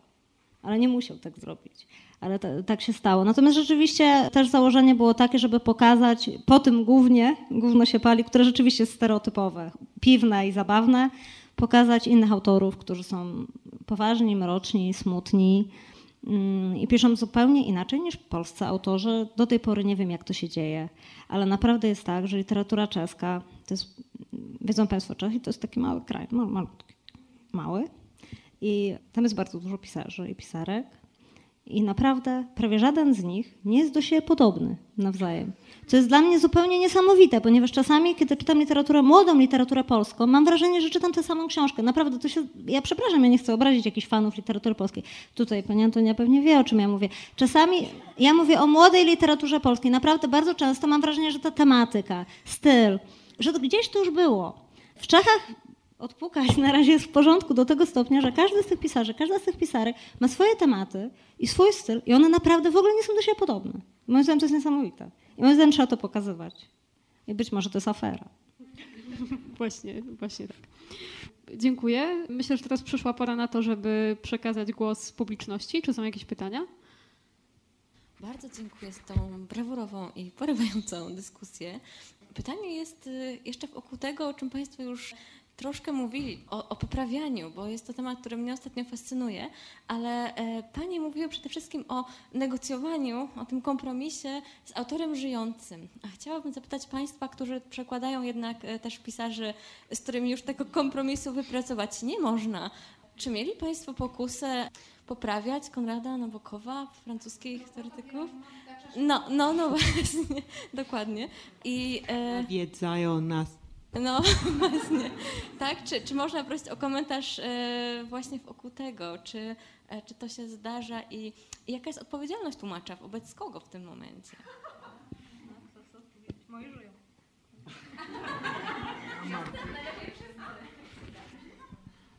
No jeśli chodzi o negocjacje w tym wypadku, no to są jeszcze wirujące stoliki. Więc można by próbować. Natomiast odpowiedzialność jest oczywiście i między innymi po to pojawia się to nazwisko tłumacza także na okładce. To nie jest łakoć wręczony tłumaczowi, tylko stwierdzenie, że on także odpowiada za ten tekst. I autor, i tłumacz. Tłumacz odpowiada nie tylko przed e, publicznością, ale także i przed autorem, którego tłumaczy. Tak mi się wydaje. Też powinnam odpowiedzieć, bo ja tłumaczę ma martwych pisarzy, nieżywych. Y, chyba słowo poprawianie tutaj nie jest adekwatne. Zastanawiam się cały czas nad tym, czy coś poprawiałam Virginia Woolf albo Josephowi Konradowi. No, pokusa jest oczywiście, bo ma się nad nimi władzę, ale myślę sobie... Słucham? I nie sprawdzi. I nie, no, I nie sprawdzi. Zresztą, no, no, właśnie, pewnie i tak by, Virginia by i tak nie sprawdziła. Mogłaby tam Koteliańskiemu podrzucić. Ale pan Swoboda czuwa. No właśnie. Nie, ale to... Nie, nie, on jest też, on, y, y, Tomek Swoboda jest... Chciałem zaprotestować przeciwko demonizacji mojej nie, osoby i w ogóle krytyków przekładu. Się tym Tomka kompletnie. Swobodę i wiemy, że on czyta bardzo odpowiedzialnie przede wszystkim y, tłumaczenia z języka francuskiego, więc tutaj się ja trochę czuję... Natomiast to, to, to, jest rzeczywiście chyba odpowiedzialność za to, żeby sobie nie ułatwiać zadania. Ja bym tak to widziała, bo, bo czasami się wydaje coś, to znowu wracając do tego niezrozumienia, że coś ten autor naknocił tu, że to jakieś zawiłe jest, to jakieś jest takie, a dlaczego takie długie zdania, a czy nie mógłby jako, no może to trzeba po prostu, no, no zredaguje mu to zdanie, tak? I tu przy Konradzie to taka pokusa z początku jest bardzo silna, bo, bo, bo na niego można liczyć jako na kogoś, kto zaplącze ile się tylko da. I teraz teraz znowu jestem najdalsza od tego, żeby mówić, że ja w swoim przekładzie muszę zrobić tak samo jak Konrad, dokładnie, prawda, odwzorowywać, być lustrem i tak dalej. Nie, tylko ufam mu i to jest chyba też ważny moment i myślę, że dotyczy rozpoznania tego, kogo się tłumaczy.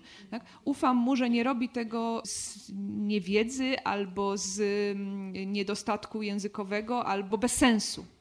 Czyli próbuję zobaczyć, dlaczego to musi być tak skomplikowane, dlaczego to musi być tak dla mnie niełatwe choć wydawałoby się, że to, to można by poprawić. Tak? Na, że jak się, y, ja też uczę przekładu, więc, więc zdarza mi się odbywać takie rozmowy ze studentami, że no, to jest tak długie zdanie, to po polsku nie pójdzie. Ja tutaj dałam kropkę i zrobiłam z tego dwa krótsze zdania. Zazwyczaj protestuję. Znaczy czasami tutaj, oczywiście to każdy przypadek jest inny, tak? Ale zazwyczaj mówię, nie, nie, chwileczkę, to zobaczmy, co w tym zdaniu się dzieje.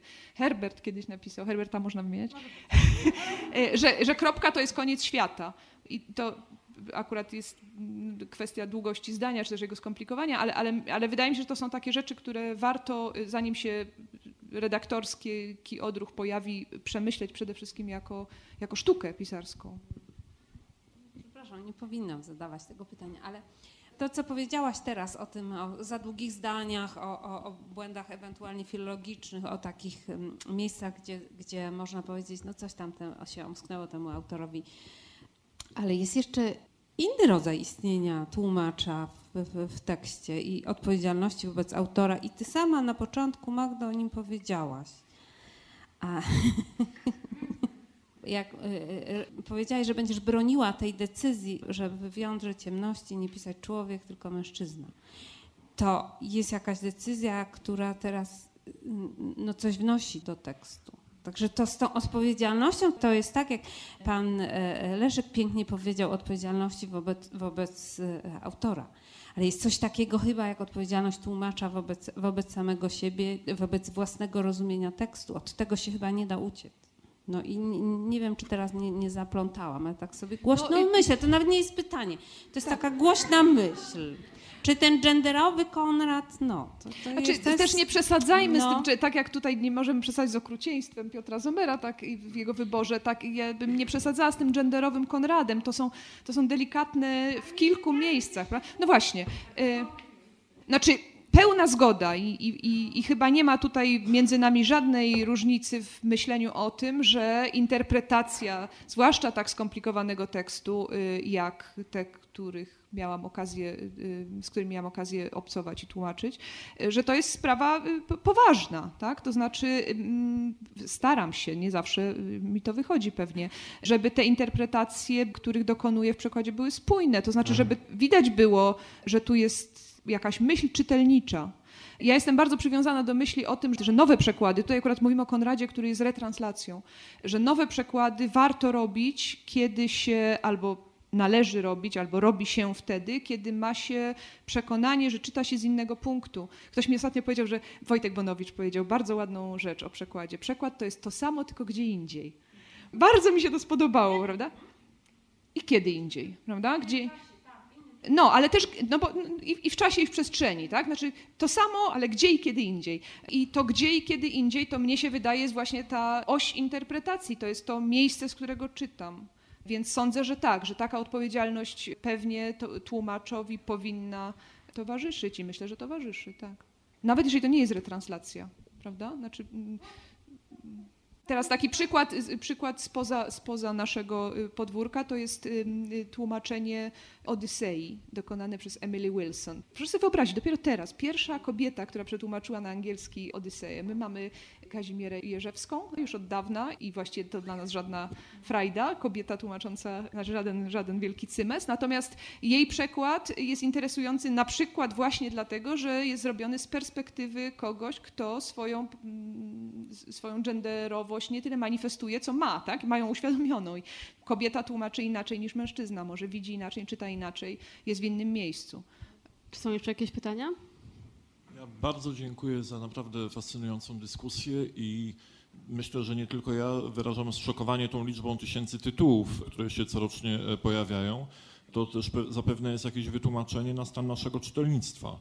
E, tak, ale właśnie e, ponieważ część z tych tytułów to przekłady, to chciałbym pociągnąć dalej tę myśl, ponieważ w pewnym momencie miałem wrażenie, że tworzycie państwo, a jeżeli się pomyliłem e, w odbiorze, to proszę mnie wyprowadzić z błędu, taką figurę tłumacza czasem idealnego, to znaczy, który ma tyle czasu, ile chciałby mieć, tyle możliwości, ile chciałby mieć i niejako szlifuje tę soczewkę przekładu, która nie ma być zwierciadłem i odbijać tekst jeden do jeden, może coś dodać, ale ma czas zastanowić się niemal nad wszystkim, a jedyne, co go może postraszyć, to ta czaszka Hieronima. E, a z drugiej strony jest przecież rynek, jego wymogi i to, czym można tłumacza postraszyć, to deadline. I czy nie wytwarza się e, też e, inne napięcie, chociażby w myśli o jakości nad przekładem, to znaczy rynkowe uwarunkowania pracowników literatury, jakimi są również tłumacze, oraz to, że tłumacz tak naprawdę nigdy by nie chciał skończyć przekładu tylko trzeba mu e, ten przekład wydzierać e, i on będzie jaki będzie, bo w którymś momencie trzeba mu go wyrwać i tyle. Ja mogę powiedzieć w swoim imieniu wydawcy i tłumaczki. Ja bardzo szybko tłumaczę i bardzo nie lubię wracać do swoich przekładów. A dlaczego tak robię? Dlatego, że zwykle pierwszy pomysł okazuje się najlepszy. Przynajmniej ja, mam to, ja, ja jestem tak skonstruowana. Oczywiście nie mówię, że każdy. Wiem doskonale jako wydawca, że wręcz przeciwnie. Większość ma na odwrót i czasami muszę czekać bardzo długo na oddanie przekładów przez innych tłumaczy. To absolutnie nie jest o panu Leszku. Ale są też inni tłumacze z języka czeskiego, którzy tłumaczą po prostu, którzy potrzebują po prostu bardzo dużo czasu. Czasami deadline oczywiście y, jest y, takim y, czymś, co sprawia, że jest to coś, co może wpłynąć na jakość tłumaczenia. Nie ma po prostu o czym mówić. To jest prawda. Ale deadline jest czymś, co funkcjonuje w każdej branży i to jest coś, bez czego po prostu nie byłoby rynku i nie byłoby, nie byłoby nic. Dlatego, że ja jako wydawca mam konkretny plan wydawniczy wsparty dofinansowaniem ze strony czeskiej, które na przykład opiewa tylko jeden rok. Ja nie jestem w stanie pozwolić sobie na coś takiego, żeby wydać książkę, na którą złożyłam wniosek w roku 2010, w roku 2016, ponieważ mi te pieniądze przepadną najzwyczajniej w świecie. Na szczęście jest tak, przynajmniej wśród bohemistów, wśród tłumaczy, z którymi ja pracuję, że wszyscy o tym wiedzą, że wszyscy zdają sobie z tego sprawę. Nie, ma, nie mam, ja, ja nie pracuję przynajmniej z takimi ludźmi, którzy, którzy mi mówią, mi to wiąże ręce, ja tak nie potrafię, nie potrafię pracować pod presją czasu. Przede wszystkim też staram się dawać te, tego czasu dużo. Ja nie jestem takim wydawcą, który mówi komuś w marcu, że ma mi coś przetłumaczyć na czerwiec ponieważ to jest bez sensu, ponieważ tyle nie trwa przekład y, literatury pięknej, powieści dłużej. No po prostu tak się nie da. Więc staram się dawać dużo czasu, ale też później niestety, no, no już nie, jestem bezwzględna. To znaczy, kiedy tego czasu było dużo, a ktoś go nie wykorzystał, no to nie jestem już aż tak bardzo pobożliwa, ponieważ uważam, że to jest nie w porządku. No, wobec wielu, wobec mnie, wobec czytelnika, który przecież ma wpisane gdzieś, kiedy będzie ta premiera, wobec autora, który na przykład został zaproszony na festiwal. Więc deadline jest rzeczą smutną, deadline nad nami wszystkimi wisi, ale myślę, że bez deadline'u no nie mieliby Państwo tych wszystkich książek w takim czasie. Nie moglibyście się cieszyć nowościami z zagranicy. Dochodziłyby one do Was dużo później. A literatura współczesna ma to do siebie, że często mówi o rzeczach aktualnych. I jeśli e, książka napisana w roku 2015 w Czechach e, zostałaby wydana w roku 2025, niekoniecznie miałaby sens. Nie mówię to o wszystkich książkach, ale czasami tak jest. Czasami tak jest, że, mówi, że coś mówi o, jakimś o jakichś wydarzeniach, które są ważne tu i teraz. I takie książki trzeba tłumaczyć szybko i trzeba wydawać szybko. Po prostu tyle ode mnie. Słóweczko w imieniu Stowarzyszenia Tłumaczy Literatury. To jest instytucja, która dba branżowo o tłumaczy jako o pracowników literatury, jak to zostało przed chwilą ujęte, ale to są dwie strony. Tak? To znaczy chodzi o to, żeby były dobre, uczciwe umowy, które zawierają takie zapisy, które umożliwiają tłumaczowi pracę w komfortowych warunkach i gwarantują mu bezpieczeństwo, ale z drugiej strony to jest etyka zawodowa i to jest coś bardzo ważnego. Prawda? Znaczy, znowu ten taki obraz wyidealizowanego tłumacza, artysty, który który tam właśnie z tą czaszką czy bez czaszki siedzi, y, to jest ktoś, kto jest wolny, y, kto jest samotny. Nie, właśnie dlatego warto podkreślać, że jesteśmy częścią pewnej całości, nawet jeżeli tłumaczymy coś, co zostało napisane 200 lat temu, a wydawca ma to w swoim planie wydawniczym. Etyka zawodowa tłumacza jako punkt pierwszy ma taki nie spóźniasz się. Znaczy, jeżeli się musisz spóźnić, to o tym mówisz wcześniej wydawcy. To jest bardzo ważne i to jest, szanujmy się nawzajem. Na przykład Antonia nigdy się nie spóźnia.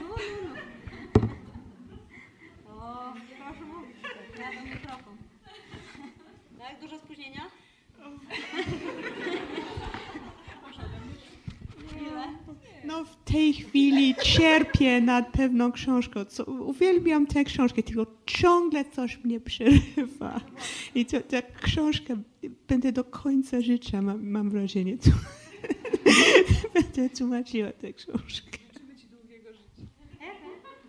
Możemy powiedzieć na pocieszenie, że każde tłumaczenie kiedyś się kończy, tak samo jak pewnie dobiega końca nasze spotkanie, ale wiemy też, że są te pytania przygotowywane przez pół godziny w trakcie spotkania, a potem jest ten czas, żeby je zadać. Nie udaje się, potem się z nim wraca do domu, nie śpi się po nocach i podtwarza sytuację, w której się zadaje to pytanie, więc to jest ostatnia okazja, żeby zapewnić sobie spokojny sen i żeby, żeby to pytanie w duszy...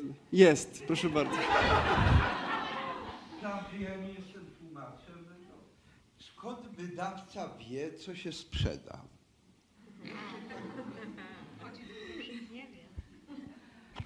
Nie wie. Nie wie, dlatego że bardzo często się, znaczy czuję, y, jeżeli już, no ja już wydałam ponad, no prawie 40 książek, to już jakieś tam y, mam doświadczenia, ale na początku y, działałam tylko pod wpływem intuicji własnej, no i pod wpływem tego, co się sprzedało w Czechach. to niestety jest zwodne. Pornografia, już Pornografia brzeska się wcale nie sprzedała w Czechach tak jak w Polsce.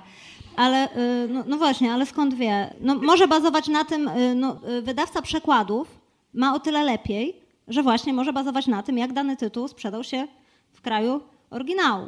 Wydawca autorów polskich nie zazdroszczę, nie mam pojęcia skąd wie, co się sprzeda. Y, Myślę, że jest w mniej komfortowej sytuacji, ale y, niestety to jest tak, że bardzo często coś, co było bestsellerem za granicą, wcale nie przyjmuje się u nas. To jest zależne od wielu rzeczy, od pewnej hermetyczności utworu. No z tym, że to, to już jestem w stanie ocenić, czy coś jest hermetyczne, czy coś będzie śmieszyło Polaka, coś śmieszy Czecha i na odwrót. No mamy z panem Leszkiem świetny przykład. Niedawno pan Leszek przetłumaczył właśnie i ja wydałam e, książkę Saturnin, która została w Czechach wydana, proszę sobie wyobrazić, w roku 1942 przez faceta murarza napisana Zdenka i Rodkę, którego w ogóle nikt nie zna. I w ogóle nikt nic nie wie. W Polsce nikt go nie zna. To jest książka w Czechach kultowa. To jest książka, która wygrała teraz w rankingu czeskim.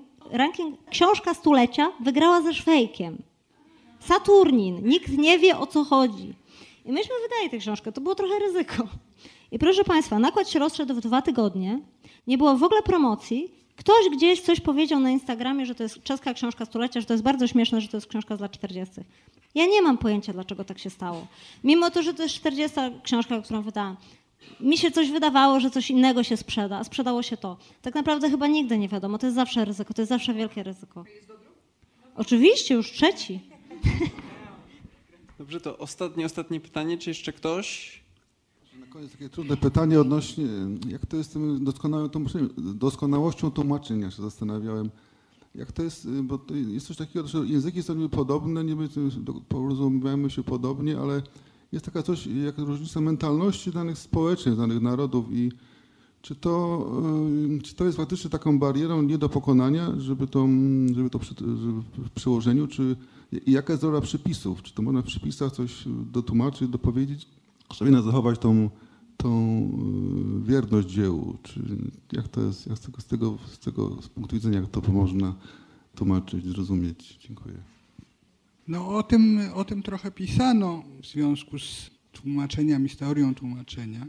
Otóż są pewne kody tłumaczenia literatury pięknej. I jeden z nich jest y, kodem właśnie, który mówi o mm, charakterze narodowym odbiorców i nadawców. I w pewnych wypadkach to jest nie do przekroczenia. Takim przykładem, który był podawany w y, tych studiach na temat y, tłumaczenia jest polski sarmatyzm. Otóż tego się nie da przetłumaczyć nawet na niektóre języki słowiańskie. No może, może na te, które należały do I Rzeczpospolitej. To tak, to może zostać odebrane. Ale wyobrazić sobie, że na przykład zemsta Aleksandra Hrabiego Fredry tłumaczona jest na japoński, obawiam się, że nie wszystko dotrze do odbiorcy. Dobrze, to w takim wypadku zamykamy y, nasze spotkanie, które było częścią konferencji Czynnik ludzki w przekładzie. Bardzo, bardzo gorąco dziękuję za rozmowę naszym gościom, czyli panu Szkowie pani Julii Różewicz, y, pani Antonii Lloyd-Jones, pani Magdzie Heidel i panu Tomaszu Swobodzie. Bardzo dziękujemy, życzymy dobrej nocy.